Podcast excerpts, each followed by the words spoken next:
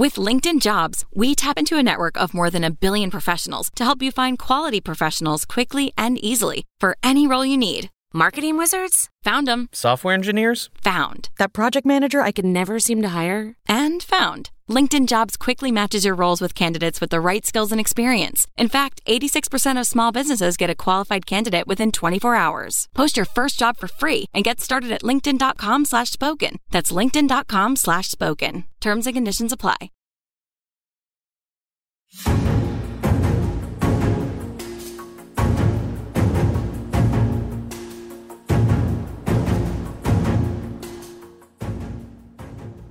Hello and welcome to Politics War Room with James Carville and I'm Al Hunt. This week, our guests are master political strategist and founding partner of GBAO, Jim Gerstein, and the senior fellow at Eno Transportation and Logistics professional, Jeff Davis. Now, remember, we love to take your questions, so write into politicswarroom at gmail.com or send a tweet to at Politicon for next week's show. We'll get to as many as we can, but don't forget to tell us where you're from. Please check out the links to our sponsors Hold On Bags, Sleep Me by Chili Sleep, and Real Paper in the show notes. We thank you for supporting our sponsors. It helps make this podcast happen. Please tell your friends about us and remind them to subscribe on Apple Podcast, Spotify, Stitcher, or wherever you get your podcast. James, you know, we talk about all the disagreements in Washington. There is one thing Republicans and Democrats agree on. The Medicare Trust Fund will be insolvent in five years or so as it's pumping out more money than it's taken in. And that would trigger automatic sizable cuts. So, what do you do about it? You got to do something about it, right? President Biden offered a serious proposal increase the Medicare tax that wealthy Americans pay on investment income from 3.8% to 5%. That's only on unearned income over $400,000. And also expand Medicare's ability to negotiate prescription drug prices to reduce cost. Republicans are outraged. Big tax, big government. Okay, okay. It's such a bad idea. Kevin McCarthy and company, Mitch McConnell, tell us what you want to do instead to eh, solve this problem that you admit looming insolvency. Now, the only other answer, James, is to cut benefits. And Democrats should be salivating over this debate. Should we increase taxes on the wealthy retiree making a million dollars of investment net income or cut the benefits that are tied to some working guy who's living on 40 grand? Bring it on, James. Well, not only I think you should bring it on, but you got to bring it on with consistency and repetition. All right? Just because you point it out, or we point it out on this show, or somebody goes on cable TV and points it out, that's not going to do you any good. You got to do visuals. I, I agree. It, it, it's like, plus, it's such sane public policy to negotiate, you know, a set of tires. I mean, you can't negotiate Medicare, but you, you're right on. But let's see if they have the discipline and the tenacity to just keep hammering this home. And what they should do is start running national ads in, in swing states right now and, and just make them as uncomfortable as you can possibly make them. I couldn't agree more. What you can't do is just uh, watch the Republicans wallow in their agony, and they are wallowing. You got to make a positive right. case. But anything right, right. the Republicans try to do on Medicare or Social Security is going to cause hell. Trump already oh, has said, oh. keep your hands off these, while the right wing oh. crazies want to slash them. And, and you know, James, the other issue is Medicaid, which Republicans never are able to understand is just as popular as Medicare. So North North Carolina, that right wing legislature, Republican legislature, for years has resisted accepting. Uh, uh, going along with Governor Cooper's pressure to become the 41st state to accept uh, Obamacare's expansion of Medicaid benefits. They have now capitulated. They are giving in. It's every time it's on the ballot. Idaho, uh, Missouri, South Dakota, Oklahoma, it carries. Time is against the holdouts. Um, you know, our guest a few weeks ago, Brandon Presley in Mississippi, what a great issue for him down there. Mississippi is now will be one of 10 states that has not taken Medicaid expansion, and they got 30 rural hospitals closing. I mean, these are these are great issues for Democrats. So, as, as, as a child of rural America, let me point out something. So, so you have Mississippi. Let, us say you have Amory, Mississippi. I don't know, just pick any town right. that you want. McComb, and since you have a hospital, rural hospital, that, that hospital can't is going. A lot of them can't make it without Medicaid expansion because so much of their, their population base is on Medicaid because it's a very poor part of the country for for for very explainable reasons. But it's not just that the poor people that live there are, are, are not are, are, going to be denied health care or health care with anything proximate to them. The non poor people, you know, they, they're lawyers in Amory and McComb. They're, they're dentists there. They're, they're, CPAs. They're school teachers. They're librarians. There are all kinds of, uh, people who are not, uh, they're policemen, fire, fire people, whatever. They, when the rural hospital closes and they got to go another 50 miles to get treated for a heart attack or, or, or an accident injury the, the impact of this is way beyond because a lot of people probably, yeah, it's going to hurt some goddamn people on paying their tax because it's, cruelty is the kind of point of it. Right. But it just it doesn't just affect people, quote, like that, unquote, which is, you know, get what I'm saying. It affects everybody. Well, it does. And the other thing is that the Medicaid benefits just don't go to what we consider poor people. They go to some working class, middle class people. The fringe, the fringe figure, Russ Vought, who was Trump's last, last budget director, he's now peddling uh, this idea to House Republicans to require uh, work requirements for all of the of the of the social programs, including Medicaid. James, there are 40 million women covered by Medicaid in their pregnancy and in birth. So, what's Mr. Vought going to do? Have them waiting tables as they go into the, the delivery room? Uh, this is uh, Medicare is a terrible issue for, for Republicans. Medicaid is just as bad. So, let, let me give you another example where Medicaid, and I, I, I think whatever can help poor people, don't get me wrong, but where it, most everyone has a stake in that. Let's say I'm 60 years old, I'm retired, I'm married. My wife and I have $175,000 in the bank, and I, I, through part-time work and retirement benefits, we're making $35,000 a year. All right? But if one of our parents needs long-term medical care, they can, by stripping the assets down to 20000 or less, as we well should, their parents can, can, can live their life out in dignity and not break their children. And this, this applies across the board. I, I can't tell you the number of people in, in, you know, in approaching old age who would be utterly destroyed by having to pay for long-term health care. So it, you know, th- th- this thing works. It, it, it affects people, and it's not just who who they want you to believe in. I don't believe there's any such thing as the undeserving poor. Okay, that's just not uh, uh, something that I use, but a, uh, to, to, get into the nomenclature of the moment, that's what that's what they're trying to convince their voters of, which is totally bullshit. Totally. And, and you know, I, I, don't know how you, you, you know, you, you, you got to make the case consistently and you got to push it forward. But, but you know, real examples of, of, of people who would be, you know, who, who a retired policeman, shit, a, a retired gunnery sergeant. Right. You drive that guy broke or her. Absolutely. A lot of women retired. You know, James, let me let me give you another one. You remember all the ranting and raving from Kevin McCarthy and company about the extra money Democrats voted for the under resourced Internal Revenue Service last year? Some early returns are in, the Washington Post reports. The IRS is now answering 90% of its phone calls. It's covered its backlog of overdue returns. And while developing new software, because of this money, has processed over 99% of tax returns this season.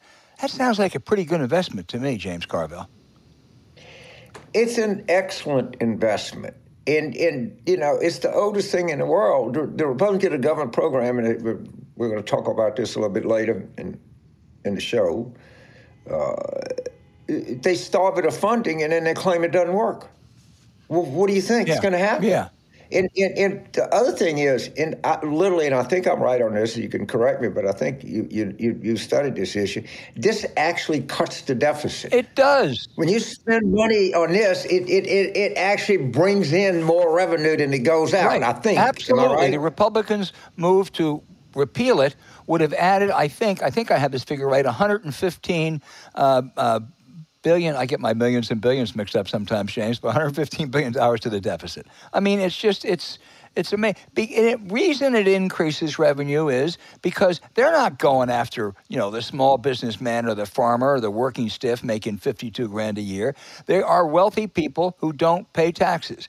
Uh, they either cheat or, Right. or they find, you know, dubious loopholes. Those are the people they're going to, and and and and th those people when they avoid taxes, that means two, one of two things: either others pay more or you have a bigger deficit. That's the only only option.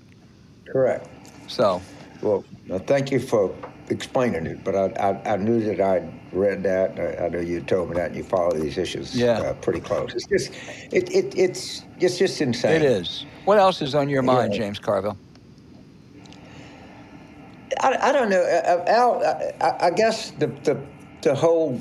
We'll probably talk about it in the Q and A. The whole Fox Dominion stuff. uh, It, it just it, it's just going to go on and on and on and on. But I, I guess what's on my mind to ask you this: the the House Republicans keep saying that they're going to produce a budget. They're going to produce a budget. Okay. We haven't seen one. You've covered more budgets and talked to more people, Bob Greenstein, people that know this. Do you think they're going to actually produce a budget one day? At some point, they have to. Uh, there, there will be a budget. I think it'll be one of the phoniest budgets you've ever seen. They're going to make, you know, assumptions. Uh, they're going to talk about freezing programs, which are cuts, of course. They're going to slash uh, spending for the poor. Uh, I mean, they're really poor. They really are, uh, and uh, they can't touch. Uh, they can't touch entitlements, and they can't touch defense. If you can't touch entitlements and you can't can't touch defense, and you're not going to raise any taxes, and balancing the budget is um, is you know one of those, as we say, impossible acts. So let, let, me go follow through with this a little bit and understand a little better, and I think our, our listeners can understand a little better. Don't all fiscal bills have to originate in the House, it, it, constitutionally. That that's correct? Right? Yeah. So they, Russell Long never accepted that, but that basically is correct, James. Uh, yes. Okay. So it, they can produce a budget or they can just pass a budget like at three o'clock in the morning. Right? Right. Right. Then then then you, you can pick it apart all that you want because at some point they have to go on the record. And they have to start. And so they start there, and of course the Senate is not going to go along with it, and then something passes the Senate, and then they have conference committee, and you know that gets out. But but the point here is we can hold them to the fire because they got to produce a budget.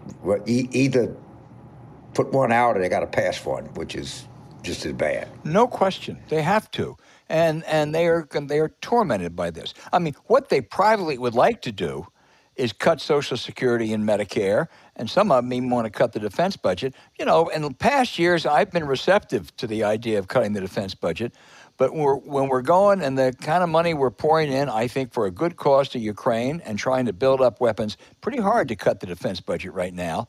And uh, they they have an absolutely impossible act. I mean, it's kind of like that old expression when people are, are told to go do something to themselves that it's impossible to do. That's what Republicans are going through right now. You know, so so back back to, to Ukraine, did Russians, at least from what I'm reading about this Battle of Bakhmut or, or whatever, they're just suffering unbelievable losses. You just kind of wonder when's that going to get back home. And when people start asking questions, I think we lost 55,000 people over what 10 years in the Vietnam, War. yeah. It, it, some people say they've lost 70,000 Some people say that understates it. Could be as high as hundred thousand. Right, right. And they're half I- the mean, size, know. half the size of uh, a population that we had during the Vietnam War. Yeah, I, I but you, you know, in as well like keeping the news, the control of news or something, but you, you can't control somebody's fucking kid coming back home in a body bag. I, I, I don't know. I, I, I wonder if they're, they're not closer to a breaking point than we think. I well, I hope that. they are. I think what I gather mm-hmm. what they've been doing, they're, they're sending you know all their prisoners there, uh, and they're taking people from you know Siberia and the outer provinces. There ain't ain't many uh, conscripts going in from Moscow, but after a while that wears right. out.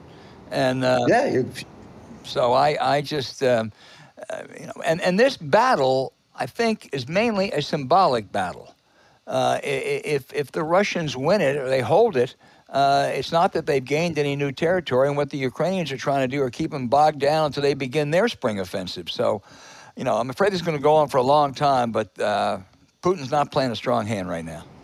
Yeah, but my hope is sometimes things don't go very well, they don't go very well, and then one day they fall off the cliff and and there's some breaking point they have with, with the number of, of, of not just deaths, but if you if they got over seventy thousand dead, how many, how many people don't have an arm, or leg, or testicles, or whatever the fuck gets blown up in wartime? Yeah, yeah, no. Uh, I no. mean, uh, I don't know. I, I hope I hope that we have the tenacity to stick this out because I think they can win. I do thing. too. And when our friend Anne Applebaum gets back from Ukraine, where she is right now. Let's uh, let's see if we can get her on the program. Absolutely, for sure. Okay. All right. Yes, sir.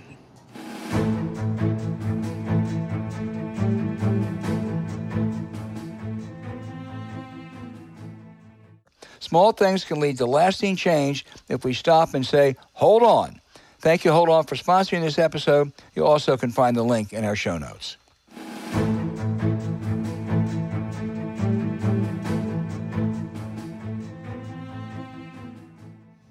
James Jim Gerstein is one of America's great uh, pollsters and political experts. Uh, it's great to have him on the show. It's uh, at least the second, maybe the third time you've been on, Jim. And as well as uh, American politics, you are very familiar personally and professionally with Israeli politics. And as the government there tries to strip the judiciary of its authority, there are massive protests uh, and it's profoundly depressed some close Israeli friends uh, in America.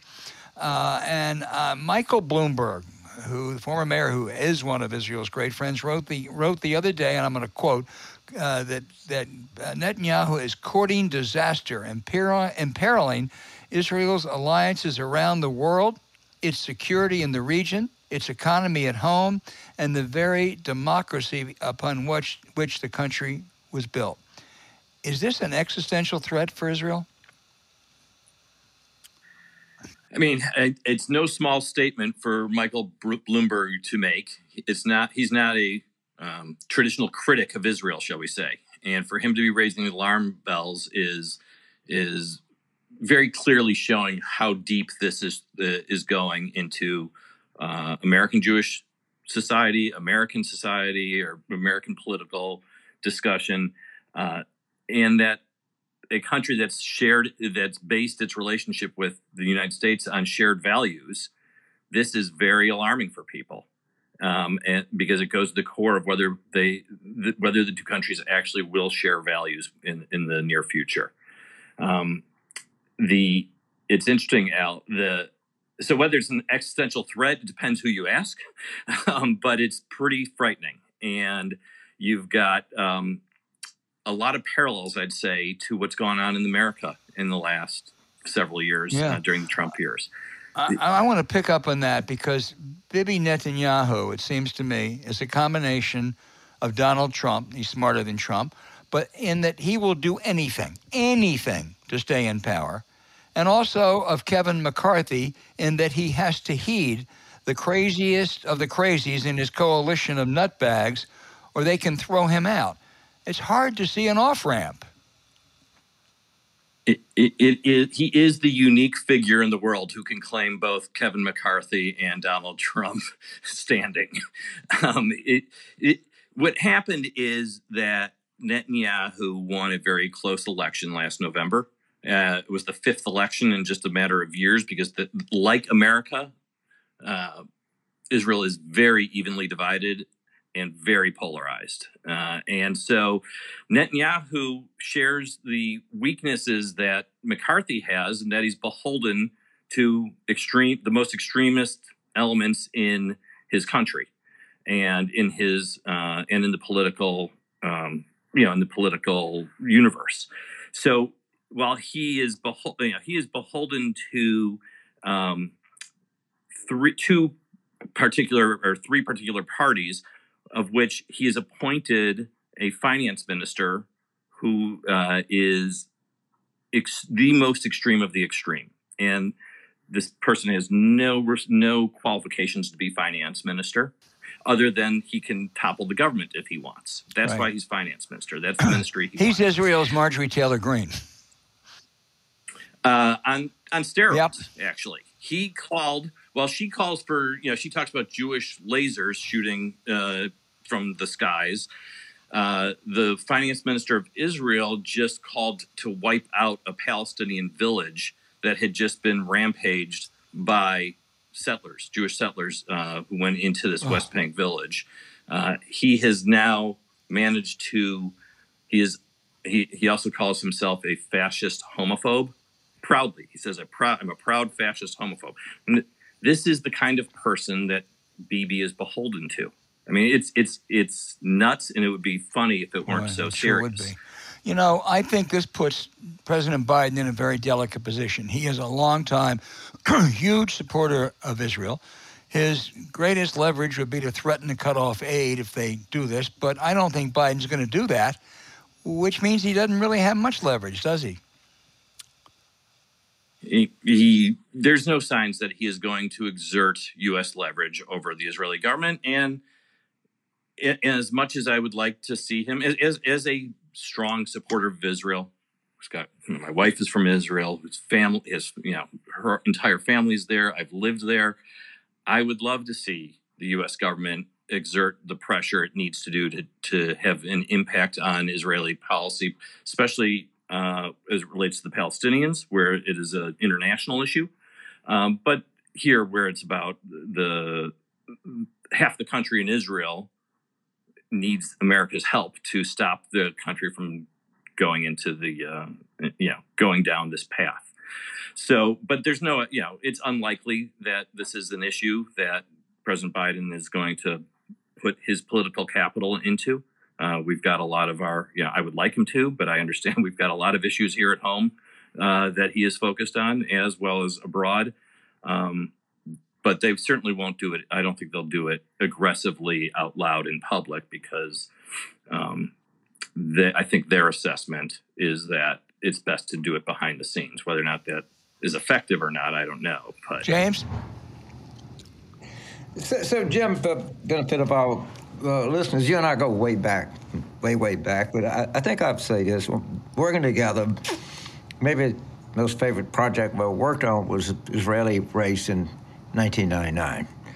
And it was it was quite glamorous. We were, you know, Danny Abraham's G4 and having dinner with Shimon Peres. and we won the goddamn thing. Okay, and we and I come out of the Catholic tradition, and you come out of the Jewish tradition. Neither one, which is known for its optimistic view of the world, but we actually thought we were thinking like great things that it was going to be a, a, a democracy from the from the Mediterranean to the Jordan, and the whole goddamn thing has turned into a disaster. How stupid were we?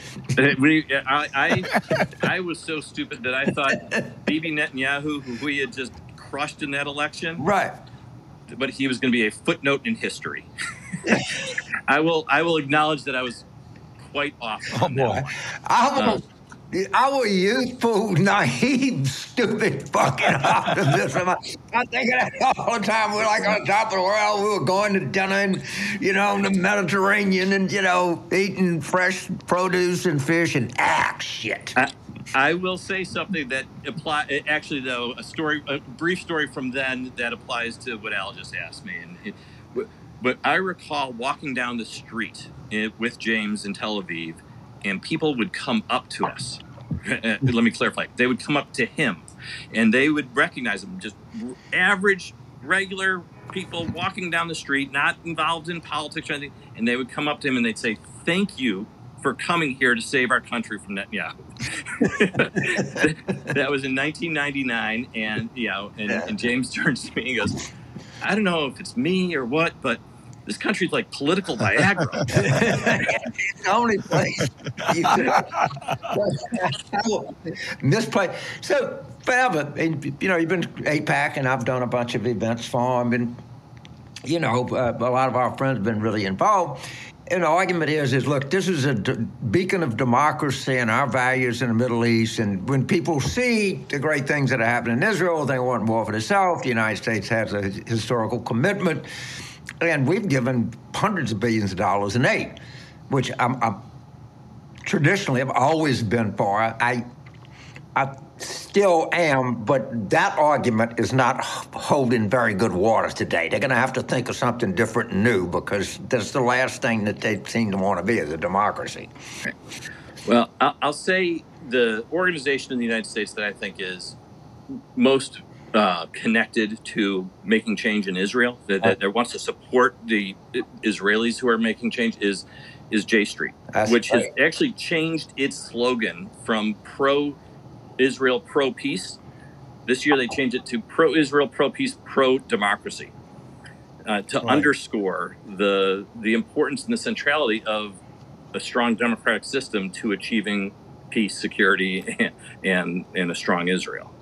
Uh, so yes, the, the, the, values piece is, and I think this is a lot of where Tom Friedman and Michael Bloomberg are going as well in, in the pieces that they're writing. And I'll go back to Al, but the United States government, the, the government of Israel owes the United States. I mean, it, it you know, the Iron Dome, the, foreign, the, the aid, you know, now the Republicans talk about getting rid of foreign aid, which a lot of the foreign aid go, it goes to Egypt too. I mean, that you give Jimmy Carter, who's you know, uh, in a hospice now. I mean, but Camp David, until has worked pretty good over the years. I mean, yeah, it was uh, the the first country Israel made peace with. Obviously, was Egypt. Right. and Egypt was no is not some small power in the Arab right. world. Um, no. But the second piece of the Camp David Accords was the Palestinian peace. Well, Which, start back now. Just remember, not naive, ill-informed, goofy, anti-historic optimism. no. I'd say we had good reason, James, for optimism. I mean, we had a special person become prime minister. He did. Pete was somebody who was clearly a, a. And we had a president of the United States that was dedicated to peace, and we almost became close, but it came close. It came very close. All right, Albert. Let me stay on this for a second, uh, Jim. Uh, why has the population, the voters, seemingly veered so to the right? The Labor Party of Ben Gurion, Golda Meir, Yitzhak Rabin, that's only a small party right now uh, in the Knesset. so why is the country, I mean, I know it's divided, but you wouldn't have thought these crazies would have had any shot 20 years ago. I mean, is it the security threat? Is it cultural or religious? Do Orthodox multiply more? I don't know what. it's, it's a bit of an all of the above, but at the core of all of this, Al, is is Netanyahu. He is a, he is a very he's highly identified with security there. Uh, not you know, despite the fact that security experts and retired military and, and retired Shin Bet retired are against him. He's he projects an aura of security with a key part of the population, and what has happened is, um, uh, it, yeah, he. This is where the Trump parallels come in. He has major legal problems. Um, yeah, Trump is not yet indicted. Bibi is actually on trial right now and it's going to last a long time. So everything kind of begins and ends with him trying to hold on to power. This is the parallel to, to Trump. You know, we've talked about McCarthy, but the parallel to, for for Bibi to Trump is that he, uh, yeah, everything begins with how can he stay in power and out of prison.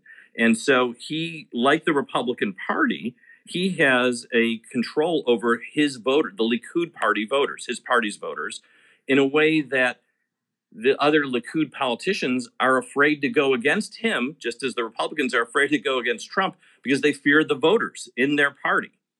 But if it were up to most, the Likud party would actually, a lot of them would like to get rid of Bibi and form a broader coalition with uh, with the center left as a more of a unity oriented government that's focused on security. But they can't do it because of um, because they can't challenge Bibi, just as Kevin McCarthy can't tra- cha- uh, challenge. Boy, the Donald parallels are really stunning, Jim. Let me turn to a couple uh, American politics questions. When you look at your feeling thermometer now, Republicans and Democrats, uh, how are they doing? I mean, people are not happy with anybody. Uh, voters, you know, voters, pretty unhappy with uh, the parties and with politicians in general. Uh, more antipathy towards the Republicans, um, but I think that we've got a few events coming up in the next next three or four weeks, uh, culminating on April fourth, that will tell us a lot about where the country is right now, um, both the you know the general public as well as the Democratic Party voters. Um, for you know, we have the Wisconsin Supreme Court race coming up uh, April fourth. Uh, this is about as good of um, bellwether as you can find, in that Wisconsin is the most evenly divided state in the country, or, or among them. You know, Biden won by about twenty thousand votes. Trump had beaten Hillary Clinton by about twenty thousand votes. We split a governor. You know, Democrats won the governorship, lost. Uh, Republicans won the Senate seat in 2022. So I mean, th- this is as purple as you can get, and we have a an election is is the viewer is the listeners of this podcast know. Uh, we have a Supreme Court race on April 4th in Wisconsin that's going to determine the balance of the court there. And um, I think, you know, as of now, I, I, I like the matchup that we have there. Um, I think that uh, our candidate is a strong candidate, um, Janet Protasiewicz. Uh, she's a former prosecutor, former ju- or judge, um, and she is against um, basically the MAGA Republican who emerged, that that that, that the person from the MAGA movement, um, and he's in abortion is definitely popping up. Uh, you see, you hear it from voters and, and focus groups. They uh, they know what's at stake here, and I think it. You know, w- whether or not we see the the dynamics and trends that emerge from 2022 to continue into 2023, this this is a good bellwether. Uh, or a good indicator, well, I should say. Uh, so we'll we're going to certainly watch that. Let me try one more, and then I want to turn it back to James. You have a couple terrific young experts in your organization on the Hispanic vote. They were very helpful to me uh, during the campaign. Your take both on what happened with the Hispanic vote in 2022 and looking ahead to next time. Sure, and you're referring to my colleagues Anna Ibargüengoitia, who James knows well. Oh, uh, Anna, yeah, yeah, no, very yeah. 20 years. and uh, Michelle Mayorga, uh, who's in uh, New Mexico and a, another they great colleague of mine. Uh, I, I, I think the uh, yeah Hispanic voters are a diverse pop. The first thing that people tell you is it's a diverse population and it's not a monolith. And you're going to you know voter Hispanic voters in Florida, which is heavily Cuban, are different than Hispanic voters in uh, in Arizona, who are different than Hispanic voters in Illinois, and et cetera, et cetera. So but what you do see is um, it, it is that they were also similar to the rest of the U.S. population uh, in what was driving a lot of votes in 2022. We did um, we did independent camp independent expenditure campaigns in uh, for the three House races in Nevada that the Democrats won, and I, it's a you know large Hispanic population, uh, large, uh, very important part of the of the vote and the coalition there. And I got to tell you, abortion was a big issue. Uh, people talked about, um, yeah, it, it, it, just that when they saw when they saw what happened with Dobbs and that uh, that abortion was no longer available or, or, no longer a guaranteed right, even in cases of rape, incest, or to save the the life of the mother, the health of the mother, that was that overcame a lot of doubts that they had about uh, about Democrats in 2022. And I think we've talked about this before, but we were headed to massive, massive losses in 2022 for, you know, driven by historical, you know, the history of first midterm election, all that. And then the Dobbs decision came out, and, you know, it was a horrible thing for people across the country. I've never seen a single event in my career change the political dynamics of a of a rate of a election that aside from 9/11, which was obviously very different and very had very different for many different reasons was a just a completely different issue and consequence but uh, but those are the only things that I've seen that where a single event or a single decision completely transformed the political dynamics. And that played with white voters, it played with black voters, and it played with Hispanic voters. Um, but especially in these key races, um, it, it, was very impactful James. with Hispanic voters. So, so Jim, uh, earlier in the week we talked and we talked about Wisconsin, and you said, yeah, you kind of like our positioning pretty good. Last night, I ran into Ben Wickler, who's the chairman of the party. And his assessment was, yeah, we, we, we're doing pretty well now, maybe a little bit less. And the Republican is up with a massive TV buy because there's family in Wisconsin called the Uihleins, who are like the Koch brothers of God knows what. And that he said that he's got to start committing money now and and they have to hope that it's the end. I said, well, Ben, I tell you what, I'm having Jim on the show tomorrow, and if you can, don't wait till the end. Send a check to our Supreme Court candidate in Wisconsin now because the Uihleins are, are flooding the airways. And we don't have the option of budgeting from election day back. I guess that's my plea to all. I think that's a very important plea, and uh, and and the Uihleins, it's yeah, they, it is endless cash. They, they don't have to take a loan out here to make that to make that, those donations. And, and, Kelly is their guy, the the, the Republican or the conservative. Right. Uh, that's the guy they wanted to win, and I believe they put in several million into the first round in, to to help him. And he's a really right winger. I mean, he, he he doesn't try to hide it anything, does he? No, no, not at all. I mean, he was, he was a stop the steal lawyer after he after he lost his uh, his election in twenty. He then went to go help the stop the steal folks from on the legal front. Well, boy, I tell you what, Jim Gerstein here, he, he sees more Poland in U.S. politics, I'm sure, than anybody else, and obviously knows what's going on in Wisconsin. But I cannot tell our, our listeners how big this race is and, and how really important it is. And uh, I'll, I'll, just vouch for you on that one, Jim. And uh, thank you for coming on the show. I think it's very important that I think our listeners are, you know, not just curious about Wisconsin, but are, are watching what's happening in Israel with, with, with trepidation and fear. And it, it, it, it's something to be concerned about, and some some fear is warranted, I think. Uh, yes, and I'll I'll mention a, uh, something else that just happened in Israel. It was in this morning's news in Israel, but uh, as some folks have been who follow this closely know, the reservists uh, make up a key piece of the Israeli army in general, but especially in the Air Force. And they had uh, the uh, one of the squadrons was called up for reserve duty, and they said they don't want to report to reserve duty because of what's going on. And you know, Al asked if this is an existential existential threat. I mean, this is tearing tearing apart the fabric of the society.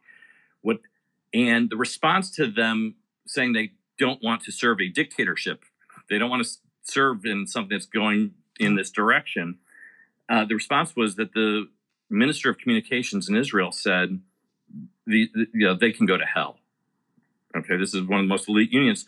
That happens to be the same squadron of one of the most uh, beloved prisoners of war missing in action pilots uh, named Ron Arad, who disappeared back in the 80s and yeah, is presumed dead. Uh, but his wife went on TV to say, or she, she went out and said, she said that, um, uh, that the minister's telling them to go to hell. Let me just tell you, our family and their families have already been through hell to protect this country.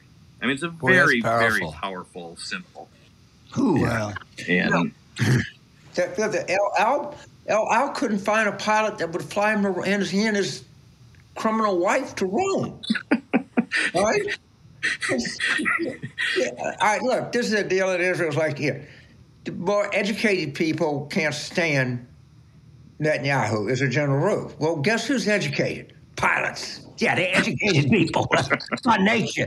They didn't just fall off the turnip truck. To fly a, a, a, a jet uh, 777 requires some education and skill. Hard to, it's hard to And, call uh, Air Force Squadron reservists uh, some kind of anti-Israeli radicals. Uh, uh, it's just uh, that's a that's a that's a heck of a story. And Jim Gerstein, I want to second James. You are a fabulous guest. Uh, your expertise is extraordinary, and we want to get you back on uh, soon. That's, that's, yes. We go from the Middle East to Middle America. Well, it's always it's always great to talk right. and talk with you guys anytime. Thank you.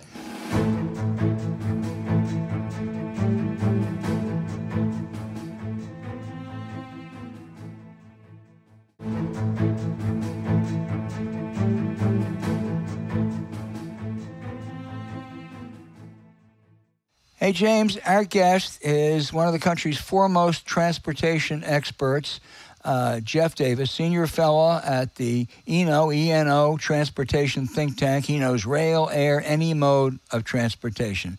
Jeff, uh, boy, your topic is really in the news these days. Let's start with the Norfolk Southern train derailment in East Palestine, Ohio. Republicans say the Biden administration was asleep at the switch. Democrats say this is what happens with sweeping deregulation. East Palestine residents are suing the railroad. Sort it out. Who's culpable? Well, first of all, the, the railroad's going to pay whatever their their results of their uh, negligence are. However, it's important to know this happens quite a lot. There's an average of three railroad derailments a day somewhere. Uh, the big seven Class One railroads have about 900 a day collectively. Most of those are west of the Mississippi River, where the the, the track's are very rural. Uh, and then the the 800 odd other short railroads have a combination of about 200 uh, a year. So you have 1,100 per year, about three a day. Um, only about 300 of those have any kind of hazmat release, but uh, for the most part, you know they're they're fairly commonplace. As much as uh, a, as much as a automobile accident can vary from you running off the road and running and brushing up against the, the off ramp to a major collision. There's various degrees of uh, of of severity to these things, and uh, from what I can tell, this one was just bad luck. The NTSB preliminary investigation has said that that uh, the the guy in the cab hit the switch the minute to kill the brakes when he was supposed to, but uh, the, the derailment was already in progress. Well, are there any regulations or requirements that might pre- prevent have prevented this or future mishaps? uh, there are plenty of regulations. There there weren't on this particular thing. Uh, what happened was that the a bearing in there got too hot, and Norfolk Southern had uh, bearing temperature sensors every 10 miles, but then there was a 20 mile gap, and during that 20 mile gap, it went from 70 degrees below the pay attention point to 50 degrees past the oh shit hit the stop button and stop everything. Right. and uh and so the there are no current uh, federal regulations about how close together those sensors should be. Norfolk southern's already said they're going to start putting them closer together and the bipartisan bill that came out with sherrod brown and jd vance and john fetterman and the rest would also uh, force uh, railroads to put those sensors closer together Yeah, you you wrote, um, you know, reading your site the other day that there's been more than usual criticism of Transportation Secretary Pete Buttigieg, uh, as he's viewed uh, uh, as a potential political candidate someday. Now, I think he was slow off the mark. In a crisis, you always show up. But is the criticism of Buttigieg fair? to some extent, Republicans are kind of ch- kind of changing the rules a bit. They uh, we don't really have much of a tradition in this country of the federal transportation secretary uh, just showing up, you know, all the time. There's there's a disaster. I think Freddie Pena did it a few times when he was secretary. There were a couple of plane crashes. Right. Uh, for the most part, there, there's not a real tradition of them being, you know, with the on the scenes person uh, seen as the, the the protector and helper. Uh, because they're normally not running for office. Uh, this is the the really unusual thing is that Buttigieg is seen as a serious contender in a, a post Biden presidential race, and a lot of Republicans are kind of afraid of him. So a lot of this, I think, is just trying to get uh, some damage done to him early uh, before he can turn around and uh, actually be running again in a few years. Right. James Carville. So, so Jeff, we, we we talked earlier, and you said something that struck me. Is uh, we're going to move to the airlines here. Uh, that U.S. air carriers do not have GPS. In other words, Um, Yeah, the, the, air traffic control still doesn't have GPS okay. fully utilized in it. Um, after a 15 year period, they finally got a system installed in the planes at the end of 2020, where that now uh, all the planes, their little transponder is not just broadcasting the flight number, it's also broadcasting uh, the GPS location, heading, and speed. So now that they're all broadcasting that, and all the planes can receive it and send it, no one on the ground is really paying attention much to it yet. They're still in another 10, 15 year process of trying to get uh, all the facilities on the ground to be able to read and relate to that data so that hopefully someday uh, we can actually uh, stack these guys in order and, and, allow the planes to go between cities at the most efficient straight line, which will let them save fuel uh, and, and, and be able to get more planes in the sky at the same time to meet demand in 10 or 15 years. So, but it's been a long time coming. So every time that me, you, anybody listens to the show, Al buys a plane ticket, uh, don't we pay seven and a half percent extra tax to the federal government on the price of that plane ticket? Yes, uh, you pay a seven and a half percent tax on the base airfare, uh, and also you pay uh, four dollars and eighty cents per leg. So if you change planes once in a, in a, in a single trip, you pay nine sixty there, plus some extra head charges on international and Alaska, Hawaii and every, everyone's supposed to pay into this system somehow. Uh, so the, the, air cargo guys pay, I think, six and a quarter percent of the cost of the air of the way bill to the, the cargo fees they charge. The the general aviation guys pay a fuel tax. They're, they're getting a little. So where does this money go? I pay this. Yeah, I did, it's all including the ticket. You, you, you, don't you don't think about well, where does it where does it go? Does it go to the general fund? Does it go to where? There's an airport and airway trust fund started in 1970. It was the Lyndon Johnson administration's idea. They left it on the table. Nixon took it up, got it passed. Uh, and it, it uh, collects all those aviation excise taxes and uh, is supposed to use them for, first of all, capital spending for air traffic control, and then second of all, with what's left over, operational spending. And it's before COVID, it was taking in about 16 billion a year and spending about the same amount. COVID obviously did this uh, three-year number on the receipts uh, that are now hopefully the Congressional Budget Office says that this is the year they'll come back to what they were pre COVID. So, why, and people tell me that, that notice business to say that the technology that we have is less than optimal. That is true. Uh, yeah. A lot, a lot of it's very old in in, in uh, the FAA facilities, especially. Right. Uh, and it's a couple of reasons. It's partly because they are so safety conscious that the once once they get something tested and it passes the safety test, they're very hesitant to change to something else that might uh, you know until they can get it 100 percent passed. And the rate of change in computers is so fast that uh, that even once you once something's passed the safety test, it's you know it's uh, becoming on the way to becoming obsolete. The upside of that is that the longer the, the computers are the only thing where the longer you wait to uh, buy something, you're actually getting more for your dollar instead of less because all right. A thousand dollars spent on computers buy so much more than it did, you know, power wise, you know, five or ten years ago. Yeah. All right. Well, you know, bottom line is, I paid a lot into this fund, and I'm I'm not sure that I'm getting, yeah, not just me, but every air traveler. Uh, is getting the kind of technology they deserve. But at any rate, you, you, you hope straighten this out. And uh, thank you very much for taking time out of your busy day to be on the show. Thank you. Well, there, there's, there's one other thing you'd wanted me to mention if you wanted. To. Yeah, well, sure. Go ahead. Uh, we got to look at where we get this money and, and what it's doing because right now, uh, you notice that airlines are going to a lot of nickel and diming fees. Uh, you know, they charge you ancillary fees for a seat change, more luggage, and all that kind of stuff. We're encouraging that because that seven and a half percent tax is on the base airfare but it's not on the fees. So for every $25 that an airline switches over from having been base fare to getting out of fees, they save a buck 88. And these are companies that they know how much money they're going to save on system-wide fuel costs for cutting each page out of the in-flight uh, magazine. So, you know, if you if the government's going to give them an incentive to do wrong, they're gonna they're gonna take it. Let me let me we gotta, Jeff. Let me ask you one more question before we go. I've been flying for almost 60 years, and as James Carville or, uh, or my wife can attest, it's not a good experience to fly with me. I am a nervous flyer, and there's a lot of hassle at airports now.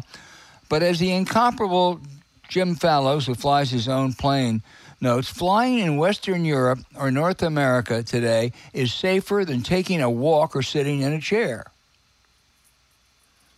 Uh, yes, it is. We haven't had a fatal accident on commercial aircraft car- uh, air carriers in America uh, since 2009 in Buffalo, and that is the one that uh, caused them to increase the uh, the minimum number of flight hours uh, to be at the stick as, as, a co-pilot from 250 to 1500. And but we're we're so safe that now we're running out of pilots. So we're having trouble finding pilots who can meet that 1500 hour max entry level because they either got to have seventy to hundred thousand dollars to pay for private lessons, or else be military. And the military is trying to retain theirs longer. So you know, it's all it all comes around. It's the safest system in the history of the world, but uh, it is we, we that safe those same safety margins are making it harder to expand uh, and flights are going to get more crowded as a result and, and increasingly less comfortable. I don't like any of that, but but safety first. anyway, Jeff Davis, you've been a terrific guest. Thank you so much. We've learned a lot. You bet. Thank you, Thank sir. You, sir.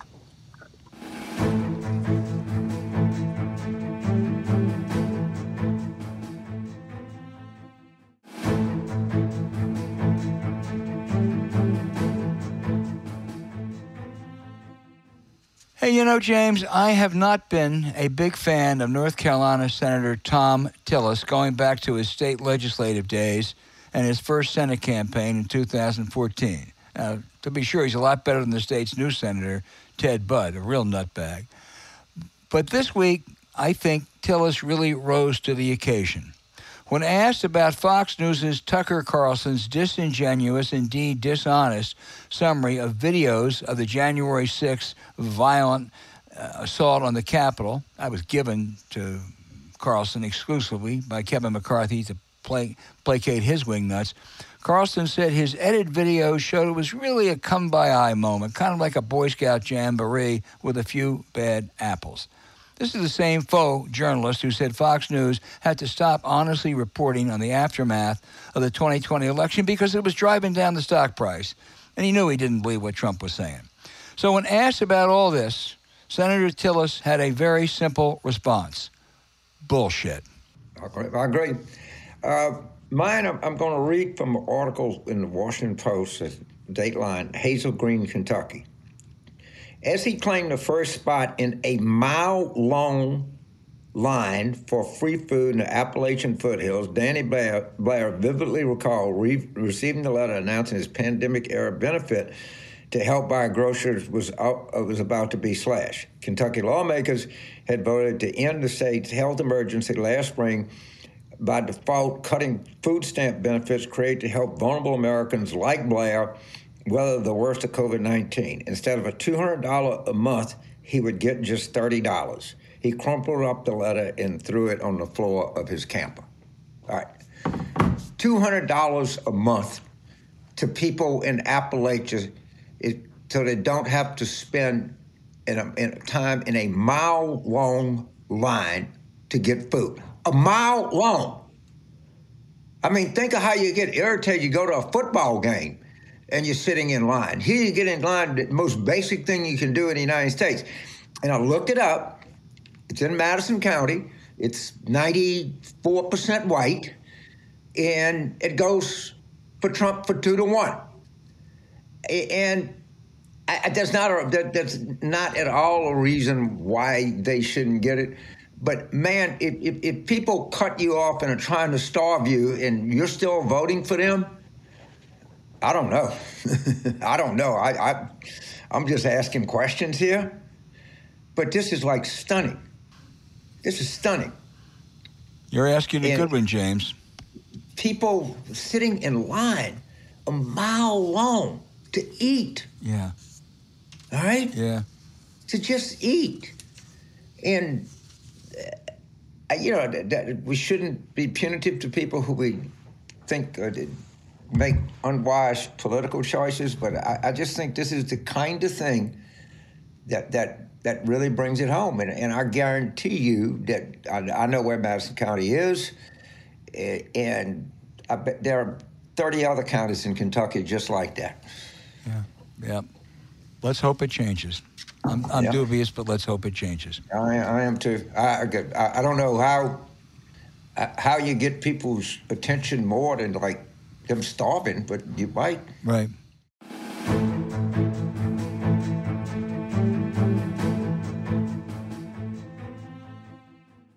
All right, now for these great questions that we get from our fabulous listeners.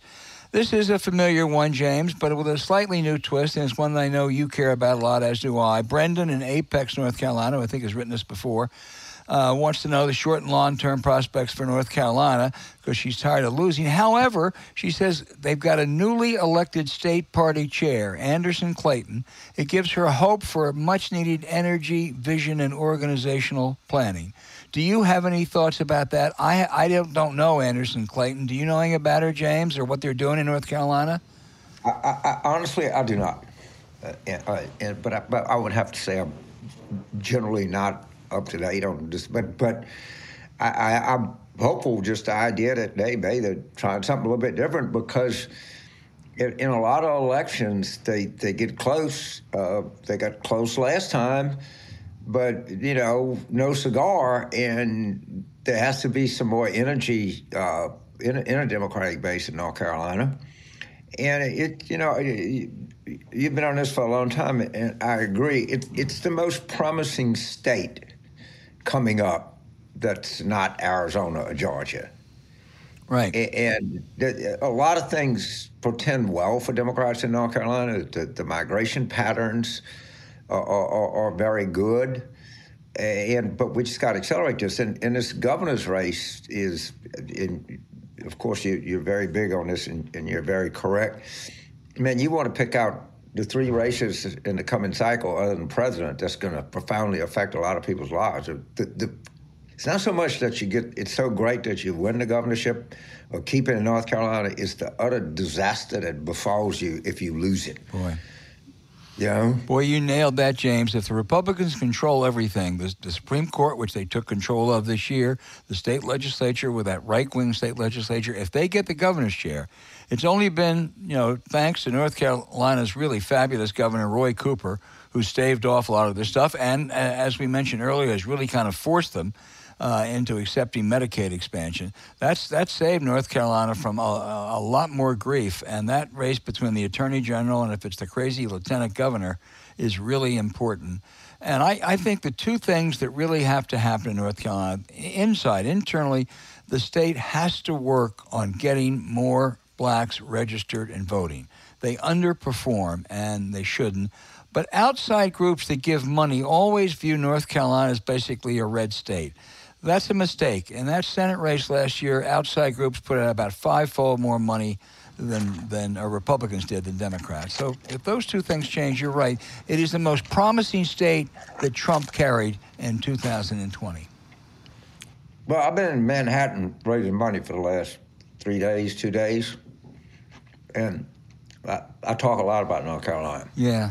Well, good. And- good. You know what? Because what you want is a place, you know, where the stakes in the election are huge, and and you, you really got a chance, and the stakes are, are gigantic, and you really got a chance. Right.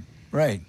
Uh, yeah, this guy, this Republican, the lieutenant governor, he's like loony in the goddamn tune. I mean, in looniness, he, he he can hold his own with any of them. Oh, he really can, and he's probably the odds-on favorite to get the nomination because they love loonies, and he's so Yeah. vocal. You know, they elected a loony senator, but he or his people were smart enough. They just they hit him the whole campaign. Uh, Yeah. This guy, Mark Robinson, doesn't like to hide. He he he he he likes to show his craziness out front, which is good. I guess. I mean. I mean, it's good for Democrats. right, right. anyway. I, I, I, and I, I, I, I, we're going to do everything I can to try to keep that seat. Good. The guy we got is good. I mean, it's not like we, you know. The Attorney General, uh, Roy Cooper, was the Attorney General before he was governor. I think Attorney General for maybe 12 years. From what I know, Josh Stein, He is. Josh Stein to Josh Shapiro's campaign. Yeah, yeah, yeah. He really should. Be aggressive. In, including the fact that he might have the same kind of opponent, which is which is always helpful. The next question comes from Judy and in Brooklyn, Maine. That's L I N. She said someone should point out that Tucker Carlson and Fox once successfully defended against a libel suit by arguing the Carlson show was entertainment, not news. That would seem to undermine Fox's defense now that it deserves First Amendment protections as a news gathering outfit. Fox can't have it both ways. And she says, incidentally, Al, I was once a worker bee in your Washington newsroom at Bloomberg. I sat fairly close to your desk in the corner of the newsroom. Judy, I hope it was a good experience. Don't tell us if it wasn't. I don't think you'd write in if it was a bad experience. But you're right about this. Uh, I mean, this is just a, this is not a serious news organization, uh, you know, at least in prime time. And I must say, Bret Baier, who's a friend, has been hurt by some of the revelations uh, that came out about him that uh, didn't support their very solid uh, fact data-based uh, finding that uh, Biden carried Arizona, which he did. But David Clark, a Fox executive, James, one time said that Hannity and Carlson's shows are not credible. That's not coming from the left. That's not coming from someone they've picked on. That's coming from their own executive, and it's so true. You know, I, am trying to think as you were talking how to express this. And of course, this, this lawsuit has exposed everything that any person with an IQ higher than room temperature would know. It's a total bullshit organization. They hate Trump. Trump hates them. They hate their viewers. Their viewers loyalty to them extend only to the extent that they'll tell these viewers exactly what they want to hear. And you got even the quote good ones, unquote, saying we need to lie more. And if you think about it, the Arizona, Fox Arizona night election calls probably the most profound piece of political TV journalism maybe that I can remember because everybody thought Biden was losing. I mean, I mean, it was looked bad in Florida, and people were despondent. And all of a sudden, and pretty early in the night, these guys come up with the correct call, not the Post, not the Times, not 538, not not Cook, not anything. And of course, they had to fire everybody. Right. It's just it's a total. They fired him for getting it right. Yeah, right. Because they don't, they don't want, they don't want it. The, the viewers in, in, in, in Bret Baier, in, in Tucker, in all of them are right. These people are not looking for the truth, you idiot. What are, what are we doing this for? And they all know it. And they'll argue any, anything they want to argue in court. They say, well, just bullshit entertainment network. All right, and they'll, they'll do this. It, it, but the thing is, to the people that watch it, they don't give a shit. They don't give a shit that that they hate them, that they belittle them, that they look down on them. You just tell me what I want to hear. Right. That's absolutely true. Right, while I'm waiting in line for about free food. Okay. She said to me, James, we have Jeff in St. Pete, Florida, who says that you become more pessimistic the more correct you are. He, uh, he agrees that offloading Harris will be a loose nuke event for the Democratic Party. That said, according to Jeff, Biden's not going to be reelected with Harris on the ticket, no matter who's the MAGA nominee. Any thoughts? Oh, jeez, Jeff, why do you ask me these questions, huh? Yeah. Can't you just go down there and like sleep on the beach there in St. Pete or something like that? You don't have anything better to do than make me squirm. Torment you.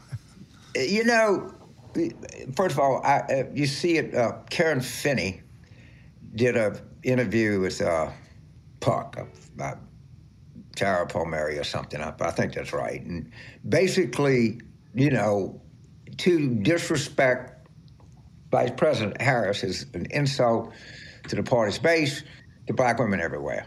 This is nuts. And then my dear friend Donna Brazile wrote an op-ed in the New York Times right. Any credit, she thought, boom, boom, boom, boom, boom. You dare not touch her. Uh, I saw another prominent person Democratic politics, uh, uh actually uh, was a, a, a, white female, saying that, you know, to get rid of Harris would be an insult to women everywhere. I mean, they are mounting, in, in you and I know this, this is not opinion, this is fact the Biden people really did not want her. Uh, but they did a they did a good job of jamming him, and they're going to be jammed. I, I, she, I, she's not going to be dropped. If he runs, he will run with Harris. Yeah, I, I think that assessment seems to be yeah. the correct assessment. And Harris will become more of an issue given Biden's you can't age. Say, this, is, this is what you, you can't say. It don't matter who the vice president is if you're going to be 86 at the end right. of the term. You can't. You can't say age is not an issue. You can't say let's focus, let's pivot to the real issues here. Let's talk about prescription drug costs and let's talk about uh, unemployment. No, those are you're correct. Those are issues, but age is an issue. Yeah, you're not going to talk people out of it. And I'm sorry, and Karen. Who the vice president is is an issue. You're not going to talk people out of it. And whatever Karen Finney and Donna Brazile write and think, it's not what most Americans think now. Kamala Harris is held in pretty low regard by most Americans, and uh, even a, a, number of Democratic politicians will say to you, "Geez, you know, she just hasn't risen to the occasion." So, you know, maybe maybe the next year she will, but she's got a way to go. They were they were urged early in their term to make their focus crime. You former prosecutor, you right. former attorney general, and they said we can't do that. If, if, Kamala Harris would have been the point person for this administration on crime and would have been could have been for police reform, could be doing like town halls, talking to crime victims, you know, boom, boom, boom. She'd be 12 points higher. You know, you're absolutely right, and it's not too late, though. It would have been better if it had been done a year, year and a half ago, but it's not too late now.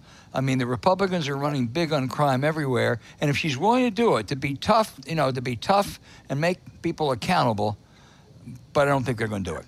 I, I, I, I just don't get it. And now, of course, to, to the point we I think we discussed this, where Biden is, you know, not vetoing override legislation on the D.C. criminal code. This is just what it's come to. You're right. You got to get in front of it now. But you know, I've been I've been beating this drum forever. You know, wrote an op-ed piece in this, two years ago in the yep. Wall Street Journal telling urging Democrats to own this issue. And I got news for you: it's not going away anytime soon. Ask Lori Lightfoot if you think it's going away. Uh, yes. The mayor of Chicago, who just got 17% of the vote. 17%. Right. Right. Seven, the incumbent gets 17%. If you talk about something that gets your attention in politics, an incumbent at 17%, uh, you don't need James Carville to tell you that. That. That's a shitty number. Hey, James, our next question comes from Mike in Annapolis, Maryland, which we agreed last week is one of our favorite capitals, maybe our favorite. And Mike asked, How is it possible that some of the most horrible and deceitful human beings on earth all ended up on the Senate Judiciary Committee. Is there any way we, the people, can do any oversight? Mike, you're right. I mean, that's Ted Cruz and Marsha Blackburn and Josh Hawley. It's a really motley crew. But, you know, I think I would pit the House Judiciary Committee.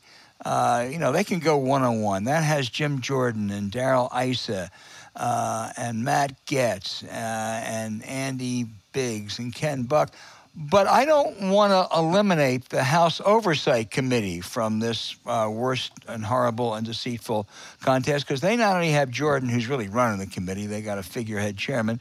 Jordan, they have Paul Gosar, they have Biggs, they have Scott Perry, the mastermind of trying to overturn the election last time.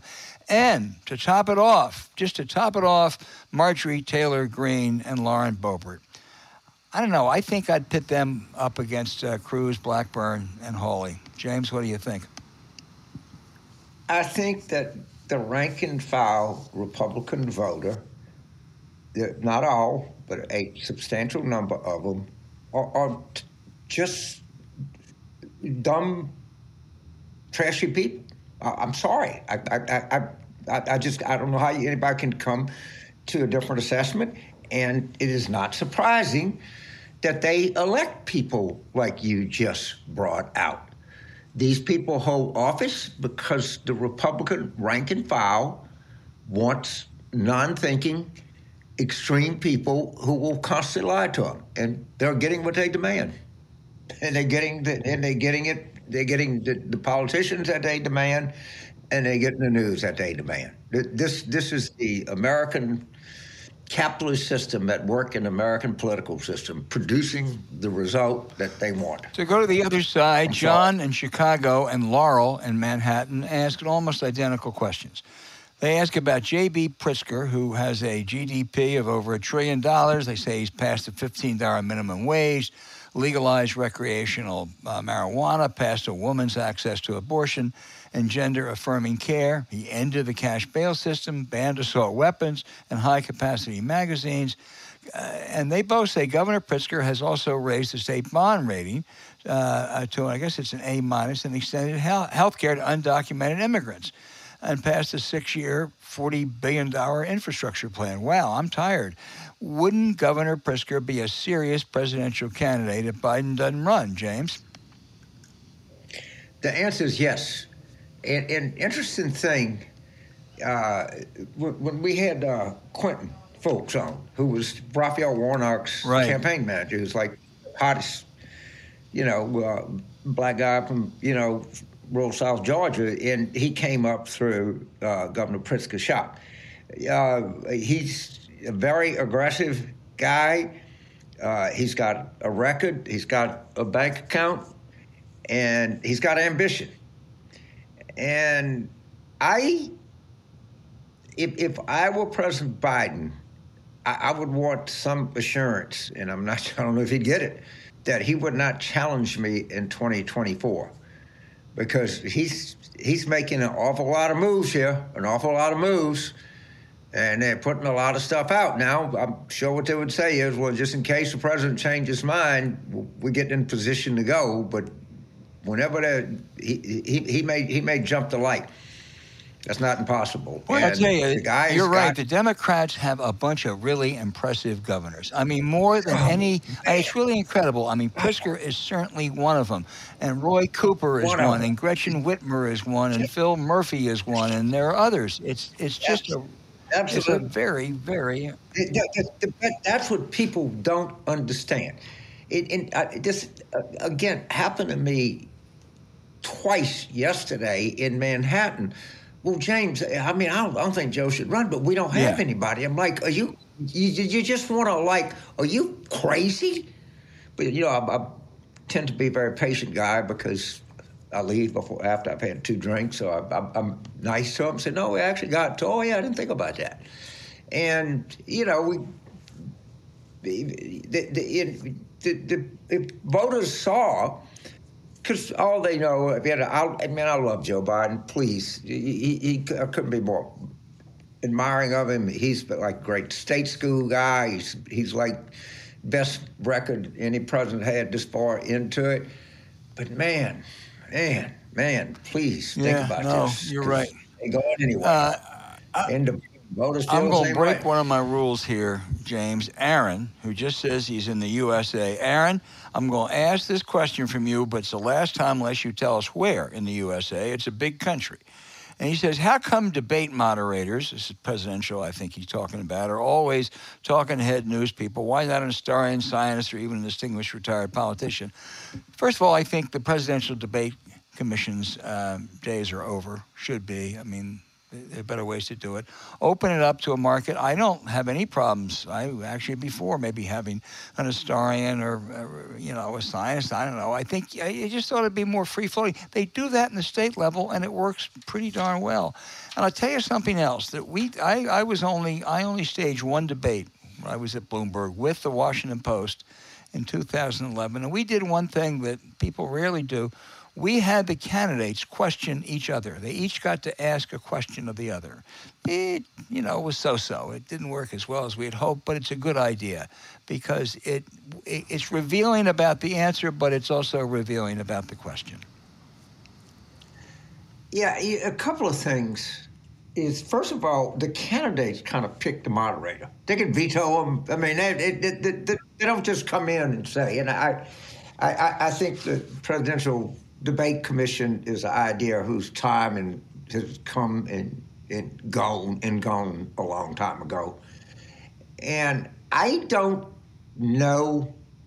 I don't think the next Republican nominee may not debate. They don't care anymore. All right? They don't care. And uh, it, you know what it is, and, and it's the campaigns that. By the way, the campaigns are totally complicit in this because they get to write any rule you want. They do because they want they want to hold hold the thing, but they're not really debates. They, they the campaigns want like a joint press conference. And that's what they turn into. We, we, we've lost the whole way. We've lost the idea of what they should be. Uh, one day we need to get Sidney on Blumenthal here and talk about the Lincoln Douglas debates and but but man, it, it, goes through the history of those and you know how many people went to them and how long they last and what they were like and you know that they have this sort of war in American presidential politics that most people don't understand. But when we close an election, we should do that because I, it, it's really illuminating as to kind of how, how all this started and what it's become. But it, the question is, it's a very sophisticated and, and question worthy to discuss, and the answers that we have are not good because, frankly, the thing is right. not that good. Anyway, Aaron, thank you for the question. It really is a good question. Tell us where you're from next time. Anyway, ne- any of those we didn't get to, some very good questions. So please send them back uh, because we'll try to get to them next week. We love this segment. Uh, our audience is so smart and uh, they really ask very searching questions. So keep them coming.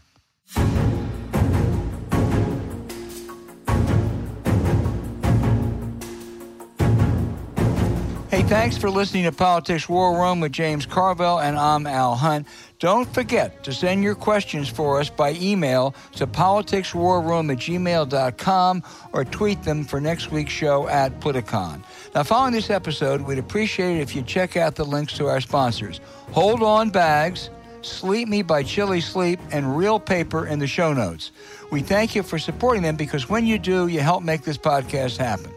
Now, to keep up with us, subscribe to Politics War Room on Apple Podcasts, Spotify, Stitcher, or wherever you listen. Please rate the show with a five star review. We'll be back next week with another show as we continue our War Room planning.